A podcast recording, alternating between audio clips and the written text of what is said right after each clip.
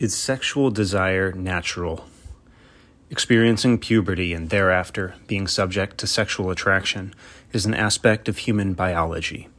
Prior to morality and religion, it occurs by nature, except when it doesn't. James Linehan was just like the other kids until about age 12. By age 16, he was playing with kids several years younger than him. His appearance remained boyish, and his body undeveloped. He was eventually diagnosed with a rare intersex condition, or disorder of sexual development. His body was a puberty blocker. Without puberty, Linehan could not even understand the interest the boys and girls in his classes had begun to take in each other. Sex had no appeal for him. He was asexual because he skipped puberty, until doctors artificially induced puberty, and just in time.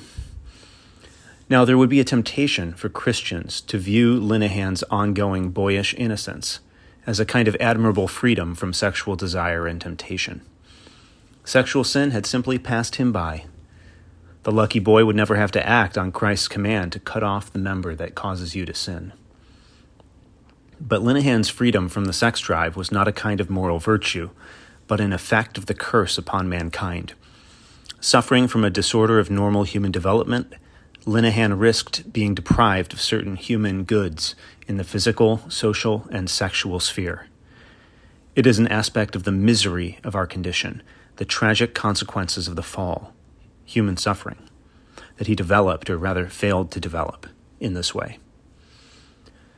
The difference between 16 year old Linehan and most of us is not a difference in the category of sin, primarily, nor is it an effect of human culture as though Linehan were shielded from corrupting cultural influences, allowing him to preserve his innocence. The difference was biological, and therefore natural. By contrast, our experiencing puberty and being subject to sexual attraction is an aspect of human biology. It occurs by nature, except when it doesn't. As Aristotle said, nature is the realm of what happens always, or for the most part. It is prior to morality and religion. We encounter God and the claims of morality in light of our given nature, whether it is a nature beset by more or less desire, or none at all. An ongoing conversation. In response to my latest post, Nicholas MacDonald pushed back that I was legitimizing forms of objectifying sexual desire. My claims are that sexual orientation is a natural category not subject to moral evaluation, and that there is a level of natural sexual desire arising from puberty which cannot be condemned, whether heterosexual or homosexual. Nicholas also argued that Jesus only would have experienced sexual desire in marriage. Given that Jesus did not marry or pursue marriage, he would not have experienced sexual desire or, quote, internal temptation, in the language of the PCA ad interim report. He was still tempted or tested, per the Greek perazon, which is synonymous with trial, and primarily external or objective. But this did not involve desire on his part. I think that this position, which I take to be the majority Christian position in the circles in which I run, fails to account for human nature, and therefore fails to allow that Jesus experienced all of our humanity, being tempted as we are a forgotten theological category.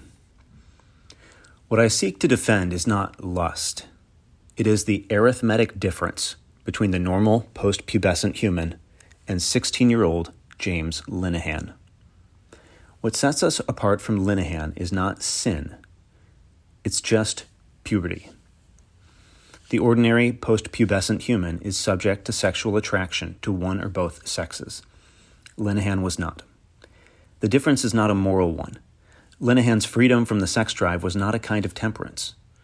Our susceptibility to sexual attraction is neither sin nor vice, nor, more specifically, lust. Natural sexual attraction can be stewarded to align sexual desire with the human good and treating people as ends, which arguably requires marriage, as even non evangelicals, Louise Perry and Roger Scruton, have more or less seen. Our attraction can be allowed to spiral into objectifying desire to use other people as means to our own gratification. But the same natural drive is present in both cases. As C.S. Lewis wrote, the sex drive is one of the piano keys.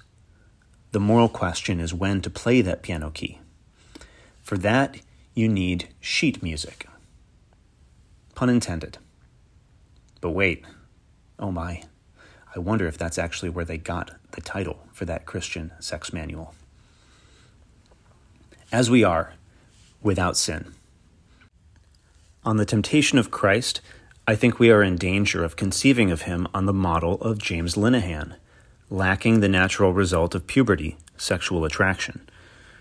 If we don't want to attribute to Jesus a disorder of sexual development, or we don't believe that our theology requires it, then Jesus was subject, like the rest of us, to sexual attraction. He could have told us to which sex he experienced attraction, and therefore which set of temptations he was to resist, and did resist. Nevertheless, he experienced sexual attraction, but without sin. Single, sexual, and Christian. Why do I care to argue this? I could settle for the claim that sexual orientation is prior to all attraction and desire, and it alone is not blameworthy. I gather that Nicholas would be inclined to agree with me on that, or at least that gay and lesbian Christians are no more blameworthy than straight ones.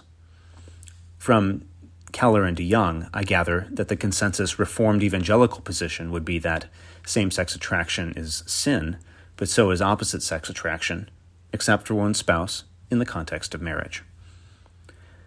I care because otherwise I fear that gay and lesbian Christians and all single Christians would have to be condemned to guilt and shame for the ordinary experience of sexual attraction, desire, and longing, even while exercising Christian restraint and refraining from lust.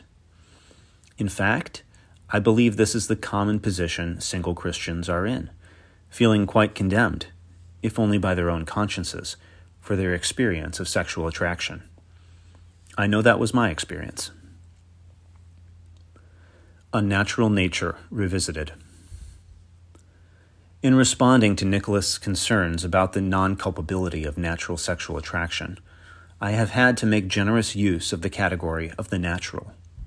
Once again, I have used it to refer to nature as we encounter it, in its unnatural state after the fall into sin and misery. This might appear to ignore the concern that Nicholas, as well as Mason Bruza, raised about the use of the unqualified nature to refer to a nature that is broken and certainly qualified. However, I think it instead evidences the way that the category of nature interfaces with other fields of knowledge. In theology, we tend to think of nature as creation and contrast it with the fall or sin. In this post, the contrast has been more of a philosophical one, that between the natural and the moral. But while the contrast is philosophical, there is nothing heady about it. In all of life, the realization that something is a part of someone's nature at least lessens the moral significance we attribute to it.